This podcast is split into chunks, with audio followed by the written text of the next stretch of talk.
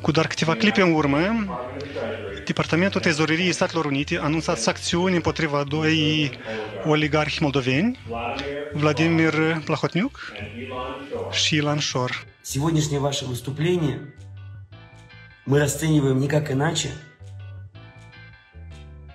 как влезание во внутренние дела Republicii Moldova. Sunt valabile pe teritoriul Statelor Unite, dar efectul este în toată lumea. Adică nimeni nu va fi ok, nu va fi în regulă să facă afaceri cu ei și cu firmele lor. Ei, practic, sunt acum în afara uh, economiei mondiale. Asta înseamnă izolare totală. Mari oligarhi fugare ai Moldovei au ajuns în Liga Mare, adică sunt alături de, de uh, cei ruși pe, pe aceste liste. Uh, implicațiile sunt masive pentru ei.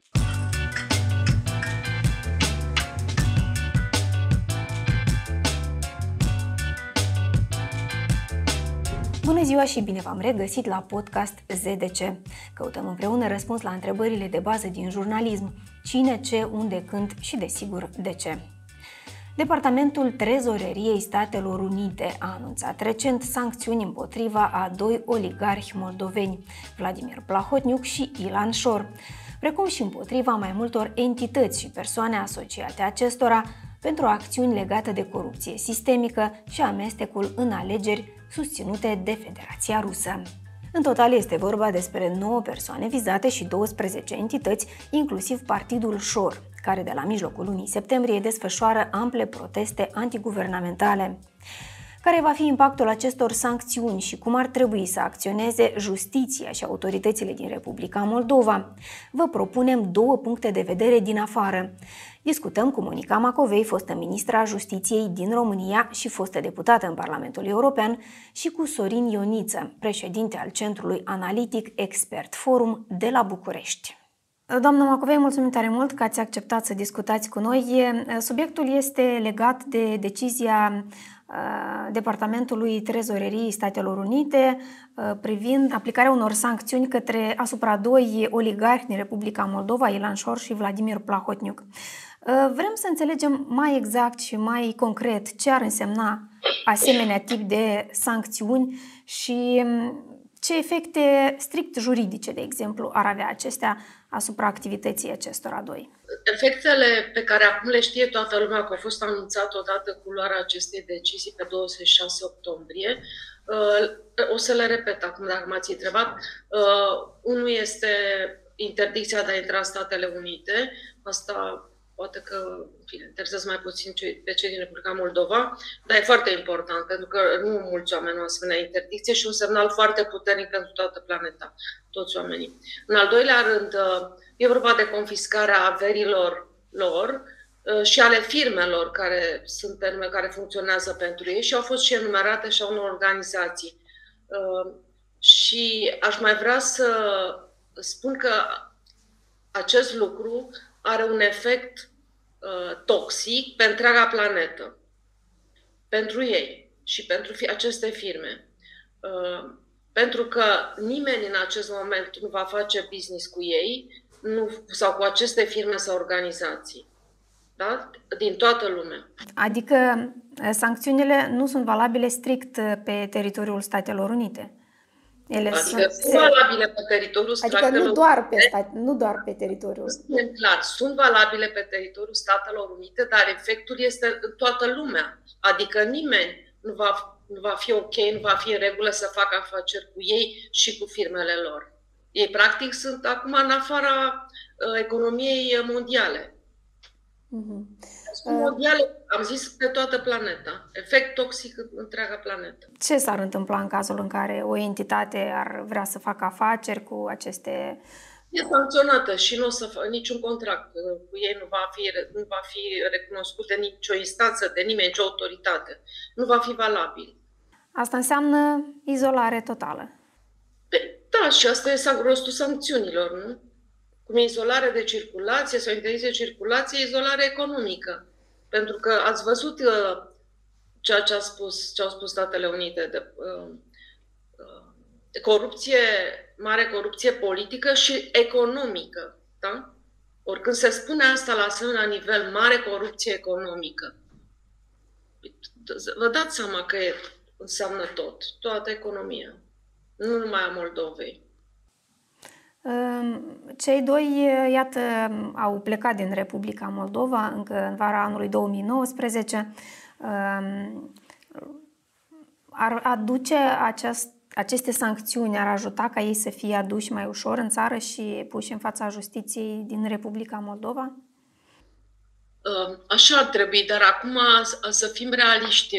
Ilan Shor este cetățean israelian, el înțeleg că este în Israel acum, iar din câte știu, cetățenii Israelul nu-și, cetățează, nu-și extradează proprii cetățeni și România are o asemenea prevedere. Dacă este un cetățean român care, să spune, a comis infracțiuni de date și ajunge în România, România nu-și extradează proprii cetățeni dacă e cetățenie română. Acum, și aici se poate discuta dacă se ajunge la o înțelegere cu statul israelian. Dar dacă o decizie este luată aici, în Republica Moldova, ea poate fi aplicată acolo, în Israel, nu, unde se află? Nu noi de vorbă, nu. Nu, pentru că nu crezi, nu știu ce tratat are Republica Moldova cu Israel în această privință. Mm-hmm. De multe ori astea sunt rezolvate în mod bilateral și noi avem la fel cu Statele Unite, de exemplu, un acord bilateral pe extradare. Adică între cele, Departamentul de Stat, Justiție și Ministerul Justiției din România. Uh-huh. Um, dar în acest context... Cum... E trecut prin guvern, adică nu faci un ministru de capul de trecut prin guvern, dar așa se...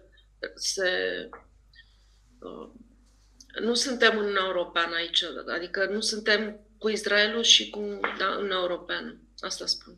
El nu e în Europeană, Israelul, ca să aplice regulile Uniunii Europene privind extradarea. Plahoniuc este în Cipru, Cipru este în Europeană. Deci aici e o altă discuție. Se poate.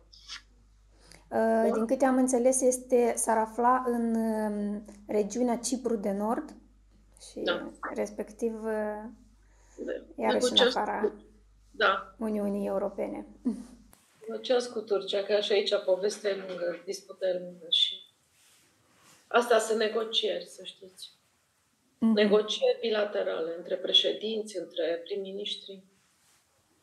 Dacă vă amintiți că a fost uh, adus în România Omar Haysan, parcă, din Siria, a fost o, un acord între președinți, între Dan Băsescu și președintele Siriei. Da, nu, nu exista un, un, regulă, o regulă europeană să se aplice sau alta. Așa, așa se fac extrădările. Ar urma să fie depuse eforturi de către actuala guvernare în acest sens, să înțelegem, eforturi diplomatice și... Da, da. Mhm. Deci ar trebui să venim cu întrebări către ei în această privință. Nu, în acest lăsați să lucreze, că sigur au ce să facă și nu vor răspunde public la asta, pentru că asta nu se fac publice. Mhm. Doar nu rezultatele. se fac. Sunt negocieri totuși confidențiale, nu se fac publice. Întrebați, dar uh, uh, vă spun, uh, nu, nu, va, nu veți putea urmări dacă se întâmplă asta pas cu pas ce se întâmplă în aceste negocieri și când și cum. Cel puțin ar fi bine să știm dacă se întâmplă. Am aflat după ce a ajuns Omar Haisam aici, adică, da? Mhm. Am înțeles. Iată, cei doi au avut niște reacții după ce s-a Uh, s-au anunțat aceste sancțiuni. Ilan Șor le-a calificat uh, ca fiind drept ridicole, menționând că el nu are proprietăți pe teritoriul Statelor Unite și că din copilărie nu a, nu a mai fost acolo um, și că de fapt Statele Unite s-ar implica astfel în uh, politica internă a Republicii Moldova. Iar Vladimir Plahotniuc a anunțat că intenționează să revină în politica moldovenească în stilul său așa mai autoritar, să facă ordine, după cum, cum a menționat. Cum ați vedea o asemenea reacții? Ce spun ele, de fapt? Sărită de pe orice bun simț și de pe orice logică elementară și de pe orice înțelegere normală a persoanelor, lipsite de decență. Uh, eu nu dau doi bani pe aceste declarații, eu personal. Uh, asta ce zice și orograful statului din copilărie, ok, treaba lui, dacă n-a fost și n-ar avea, o să îi le confiște pe Statele Unite. Nu asta e. Ideea în sine că se confiscă tot, e foarte bună și asta este decizia lor. Deci nici va putea să aibă vreodată, vreau să spun, da? În condițiile astea. Uh, și apoi nu știgă, pentru că vedeți că se confiscă și averile, indiferent dacă sunt pe numele lor sau pe numele altor persoane, da? Unor persoane puse în locul lor, da? Aici în modalitate de verificare, dacă tot ei au controlul, chiar dacă e pe numele altcuiva. Și doi, asta cu neamestec cu întrebările interne sau amestec în legare Moldovei, deja ne-am săturat din comunism. Când toți liderii noștri comuniști uh, ziceau, conducătorii partidelor comuniste ziceau să nu se amestece nimeni întrebările interne, da? Băi, nu mai trăim într-o lume, într-o lume care, reacțio- care interacționează, da?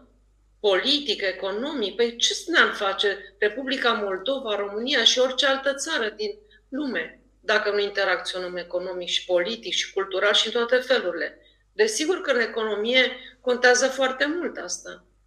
Adică nu există o economie strânsă în care toată lumea este ca Moldova și punct, da? Centralizată. Firmele se dezvoltă având parteneri externi, plus finanțările, investițiile americane sau alte investiții străine Acum, această decizie nu afectează numai investițiile americane. Investițiile, oricare ar fi ele străine, importante, adică cu sume mari, da? Și să se facă lucruri mari în Republica Moldova. Sigur că da. Și de asta așteptăm de la justiția din Republica Moldova să, se, să reacționeze prompt și să corecteze ceva din tot ce a făcut până acum. Din terciversatul al dosarelor și mai departe. Așa, cât despre nu că se implică în politica internă să facă ordine, mai bine și-ar face la el în casă, în o gradă, în averile lui, în toate afacerile lui pe care, da? Murdare și așa mai departe. Adică toate astea uh, sunt știute, sunt scrise și de dumneavoastră și de alți jurnaliști, uh, și la noi și la noastră. Nu e niciun secret, adică nu a venit o, ca o surpriză această decizie a Statelor Unite. N-a zis nimeni că e vreodată sunt îngeri, nu? A zis, ei poate uh, se uită în oglindă și spun asta, dar nu ne interesează ce crede acum. Serios, adică ok, fiecare a reacționat în acel moment cum a dus capul sau cum a fost sfătuit. Nu ne interesează, ne interesează ce facem noi de acum încolo, ce facem ca Moldova. Ok, o să facă negocieri probabil pentru extra lor dacă se poate. Deocamdată aveți această decizie, o avem cu toții, care este foarte bună. Ei numai să aibă, nu o să mai poată face afaceri în lumea asta. Uh, și mai departe, justiția în Republica Moldova trebuie să meargă mai departe, că mai sunt dosare neterminate. Am citit că într-un termen al lui Ilan Șor, Curtea de Apel a dat peste 70%, 70 de termene. E inadmisibil, e ceva ce n-a auzit nimeni. Da, după decizia primei instanței, până la Curtea de Apel au fost până acum foarte multe um, ședințe amânate, anulate din diferite motive și nu avem o decizie a Curții de Apel deocamdată. Ni se promite că se va întâmpla în curând, dar nu știm. Acum, po- pot să, să câteva idei pe tema asta? Da, sigur. Um, o să spun un principiu. Justiția întârziată nu este justiție. Deci faptul că justiția, judecătorii au la dispoziție câți ani de zile vor ei, nu este adevărat. Nu. Justiția trebuie să fie echitabilă, corectă față de părți și ambele părți. Și trebuie să fie scurtă, făcută într-un termen rezonabil, spune CEDO, în Convenția Europeană a Omului. În termen rezonabil, să uiți la complexitatea dosarului, dacă și la de ce s-a amânat. A, că a lipsit nu știu cine, că a lipsit o hârtie, că, da? 70 de termene, nu mai există niciun motiv pentru care să justifice un judecător că s-a amânat în mod corect și întemeiat de 70 de ori, nu se poate. Pentru că judecătorul, în dat, trebuie să spună ajunge. Da, sigur, avocații lor au dreptul să ceară termene, să tragă de timp până se prescriu faptele, până se uită. Dar ei au dreptul ăsta, dar judecătorul e pus acolo să aplice legea. Da? Și el trebuie să aplice legea. Și legea nu prevede că un proces poate să dureze oricât. Repet, justiția întârziată este, nu este justiție. Nu se mai face. Când vine prea târziu, nu mai contează. Deci ăsta este un principiu al justiției. Trebuie să înțeleagă. Și să înțeleagă că în, independența justiției, nu vine să cred că am ajuns, ne-am întors la asta, că până la urmă tot aici stă. Independența justiției nu e dreptul judecătorilor și al procurorilor să facă orice vor ei. Nu, este dreptul nostru al oamenilor la o justiție independentă. Noi trebuie să vedem pe ei ca independenți și imparțiali. Acum nu știu cum îi vede populația Republicii Moldova, oamenii de acolo. Nu cred că îi văd ca pe uh, persoane independente. Ca nu părea opinia publică nu are această părere despre justiție, că este independentă și imparțială. În clipa în care astfel de dosare au întârziat atât de mult, ce poți să mai spui? Decât că nu ai încredere, nu? Domnule Ioniță, discutăm despre decizia Guvernului Statelor Unite de a aplica sancțiuni celor doi oligarhi, așa cum au fost numiți, Ilan Șor și Vladimir Plahotniuc, oligarhi din Republica Moldova și vizați în diverse dosare penale aici, dar deocamdată fără finalitate. Cum vedeți dumneavoastră această decizie și cu ce efecte eventual? E o decizie firească și la care nu s-a ajuns ușor, pentru că statele, ă, procesul prin care ă, se, se transmite această informație sus și decizia la nivel foarte înalt, da? deci la Departamentul de Stat nu se ia așa cu una cu două. Ă, sunt convins că s-a lucrat mult la chestia asta și, în fine, cum să spun, oligarhii, mari oligarhi fugare Moldovei au ajuns în Liga Mare, adică sunt alături de, de Uh, cei ruși pe, pe aceste liste. Uh, implicațiile sunt masive pentru ei, pentru că nu e o chestie de joacă să, să ai de-a face cu justiția americană și cu statul american și cu fiscul american. Uh, tot ce se atinge de ei de aici înainte devine toxic, că este firmă, că e persoană, li se va îngreuna accesul la conturi. Eu sunt convins că ei s-au pregătit pentru chestia asta și și-au pitit resurse pe undeva, dar viața lor devine mai dificilă.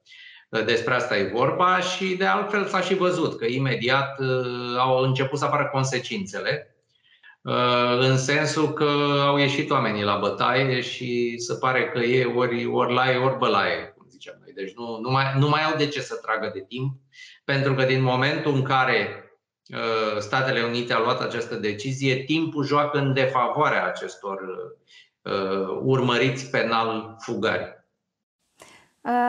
Ca să înțelegem, ei nu vor mai avea acces la uh, activele de pe teritoriul Statelor Unite, dacă le au acolo direct sau prin interpuși, uh, sau uh, sunt vizate și activele din alte țări? Asta deodată, bine, eu nu sunt un expert în criminalitate transfrontalieră, dar din ce știm din celelalte cazuri, Uh, trebuie să te gândești foarte bine pe unde îți pitești activele alea care sunt mobile, pentru că o grămadă de oameni sau firme sau țări din lumea civilizată nu vor mai vrea să aibă de a face cu tine, pentru că intră și ei sub, sub regimul de sancțiuni dacă continuă să facă afaceri cu o firmă care, de exemplu, ar aparține lui Vladimir Plahodiuc. Uh, și asta este mare implicație și de fapt nu cu ei s-a descoperit acest regim, că ați văzut ce se întâmplă cu ceilalți. Deci începe să se facă gol în jurul tău, despre asta e vorba. Și acum, mă rog, depinde cum s-au pregătit ei pentru aceste chestii, dacă și-au uh, stocat resurse în, în forme la care e mai greu statului american să ajungă sau și le-au pus pe undeva prin teritorii care nu cooperează atât de bine cu, cu Occidentul în general, pentru că nu prea mai poți să te duci în Franța, în Germania, în Italia, în Grecia. Chestiile astea s-au cam închis pentru ei. Ce ar urma să facă acum uh, justiția din Republica Moldova? Ca urmare a unor asemenea decizii?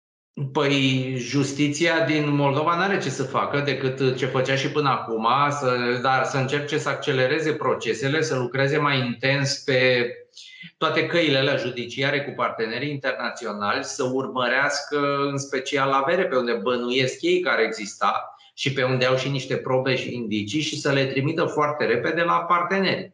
Uh, știau că există, nu știu, case, vile în Elveția, în Franța, în Marea Britanie, treaba lor, habar nu am pe unde au, sau poate chiar în România, de ce nu?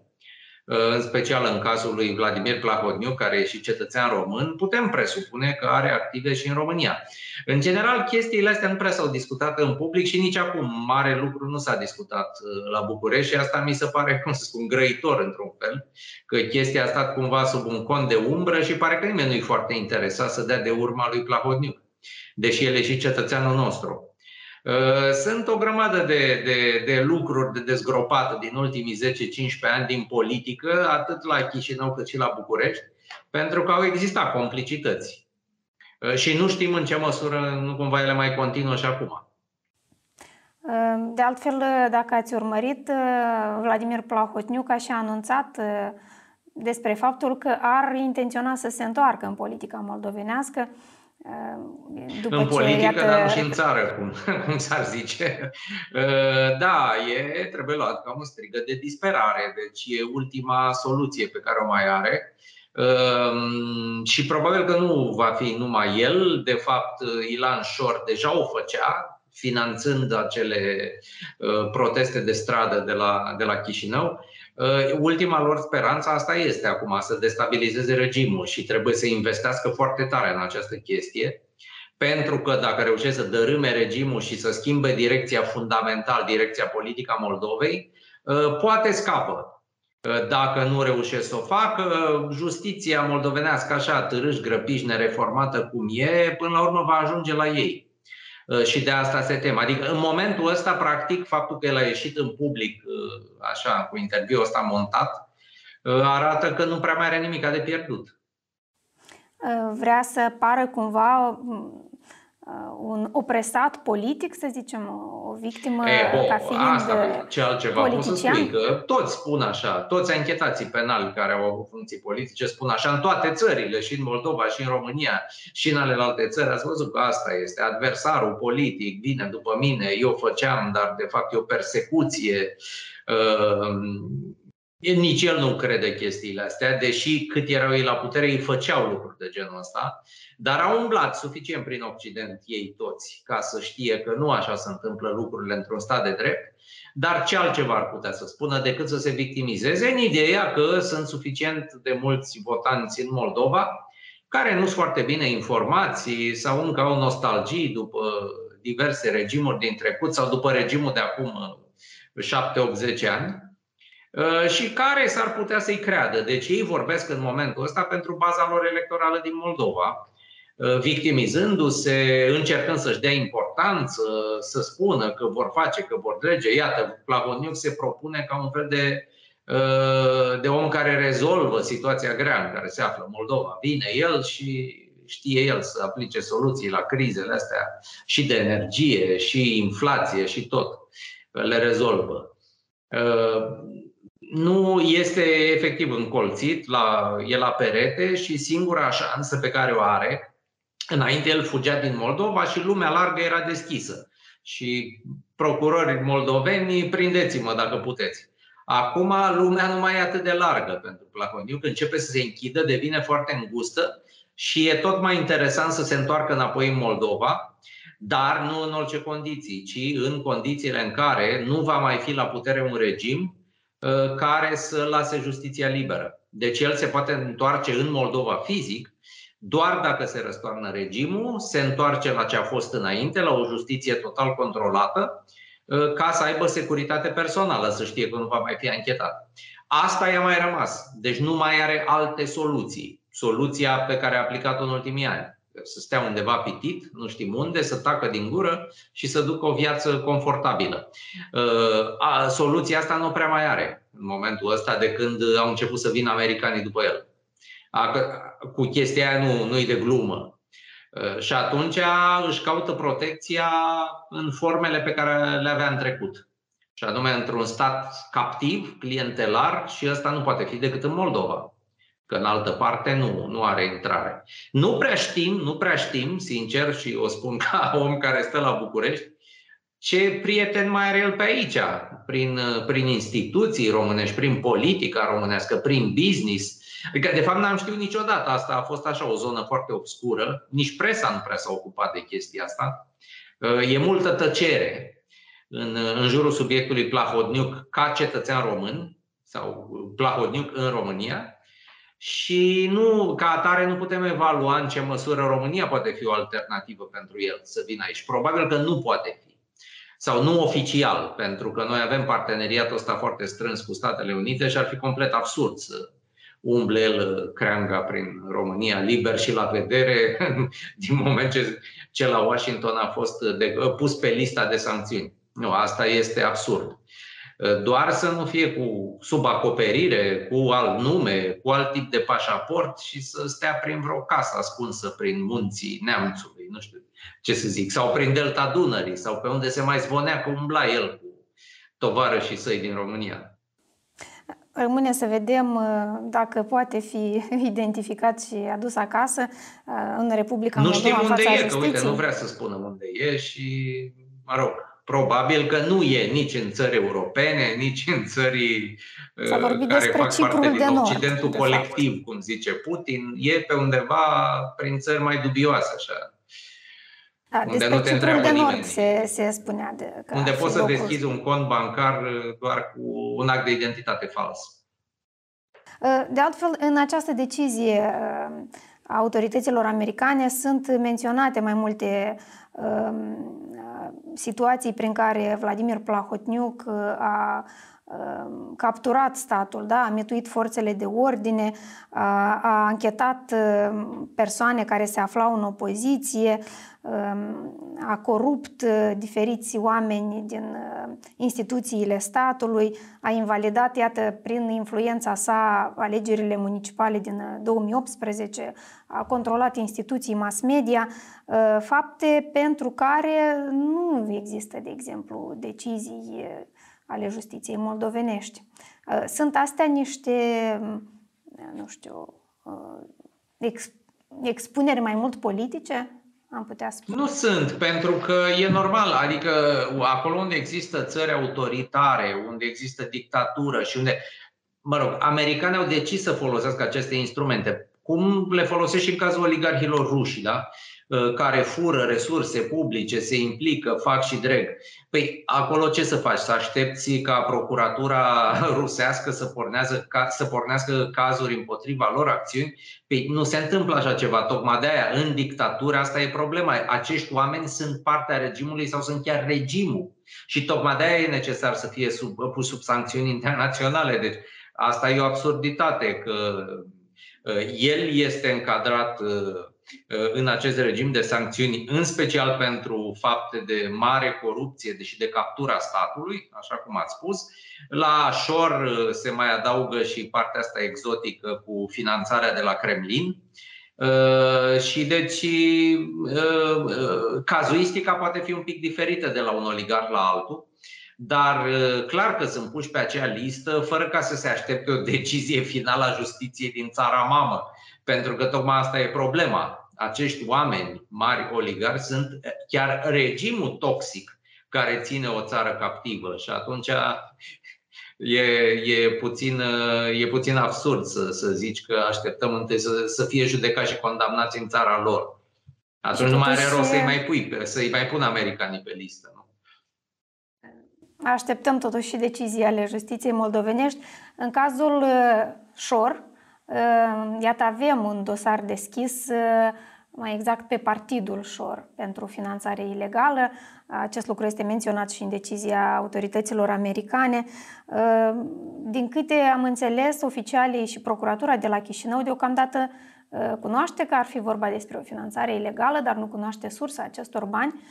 Iată, autoritățile americane ne informează că ar veni din Rusia, de fapt, și că toate aceste acțiuni stradale au intenția de a destabiliza situația aici în Republica. Eu cred că sunt multe, multe care se știu de mulți ani de zile la Chișinău, genul ăsta de secretul lui Polișinele, toată lumea vedea ce se întâmplă, toate aceste finanțări obscure, probabil că nici nu sunt foarte greu de demonstrat, pentru că ei n-au umblat cu fereală foarte mult și au fost perioade în care aproape că râdeau în nas cetățenilor și presei din Moldova, Uh, știind că justiția e toată captivă și că nu se va mișca contra lor. Deci cred că dacă sunt serioși, procurorii moldoveni nici nu vor avea mari dificultăți în a detecta canalele alea pe care au venit banii de la Kremlin. Uh, de, și Kremlinul aproape că nu neagă că are genul ăsta de influență la, la Chișinău. Uh, da, dar lucrurile merg în paralel. Deci una sunt sancțiunile internaționale, care am spus aici nu e curte de justiție aici. Astea nu trebuie să aștepte o decizie judecătorească din, din țara de origine. Și e cu totul altceva justiția da, din Moldova, care foarte bine, dacă se reformează și pornește la treabă, este cu atât mai uh, meritoriu. Uh, dar sancțiunile mă rog, decise de Departamentul de Stat au rolul să le limiteze libertatea de mișcare, influența și tocmai să le, să le limiteze posibilitatea de a face rău țării și mai departe. Sau de a fugi de justiție prin diverse părți de lume. Deci măcar să-i aducă îndărât acasă ca să poată fi judecați în prezență, nu în absență. Pe final, ce ar trebui să facă iată autoritățile, guvernarea actuală din Republica Moldova? În privința aceste asta, dosare nu cred că are și pe mare altele. lucru de făcut, pentru că sunt convins că există o comunicare intensă pe care noi nu o vedem, că nu toată este la vedere între autoritățile actuale de la Chișinău și uh, principalii parteneri internaționali, care sunt uh, Uniunea Europeană și Statele Unite, în primul rând. Deci e clar că merge această cooperare, schimb de informații. Uh, și că parten- acești parteneri internaționali foarte solizi susțin întărirea statului din Moldova, ca dovadă, astea sunt măsuri de a sprijini justiția din Moldova, iar pe plan intern, uh, știți cu toții, nu e nevoie să repetăm uh, în ce constă reforma justiției și care vor fi primele semne că, într-adevăr, justiția, dar mai ales procuratura începe să se miște, adică să facă dosare pe acești oameni și pe cazuri importante și pe urmă să ajungă și dosarele în fața unor judecători să vedem cum se comportă judecătorii. Ăla ar fi pasul 2. Dar, uh, până la urmă, primul pas trebuie să-l facă niște procurori, să adune probe și, dacă se poate, probe concrete, nu circumstanțiale. Adică dovezi pe unde au umblat banii, ce s-a făcut cu ei, de unde au venit, în ce s-au dus uh, și, în cazul miliardului, de exemplu, să și identifice pe unde au adus ca să poată să pună sechestru pe ei și să aducă cât mai mulți înapoi în țară. Că de, până la urmă despre asta e vorba. E și ăsta un efect al, al actului de justiție, să recuperezi din pagube. Vă mulțumim tare mult! Cu multă plăcere!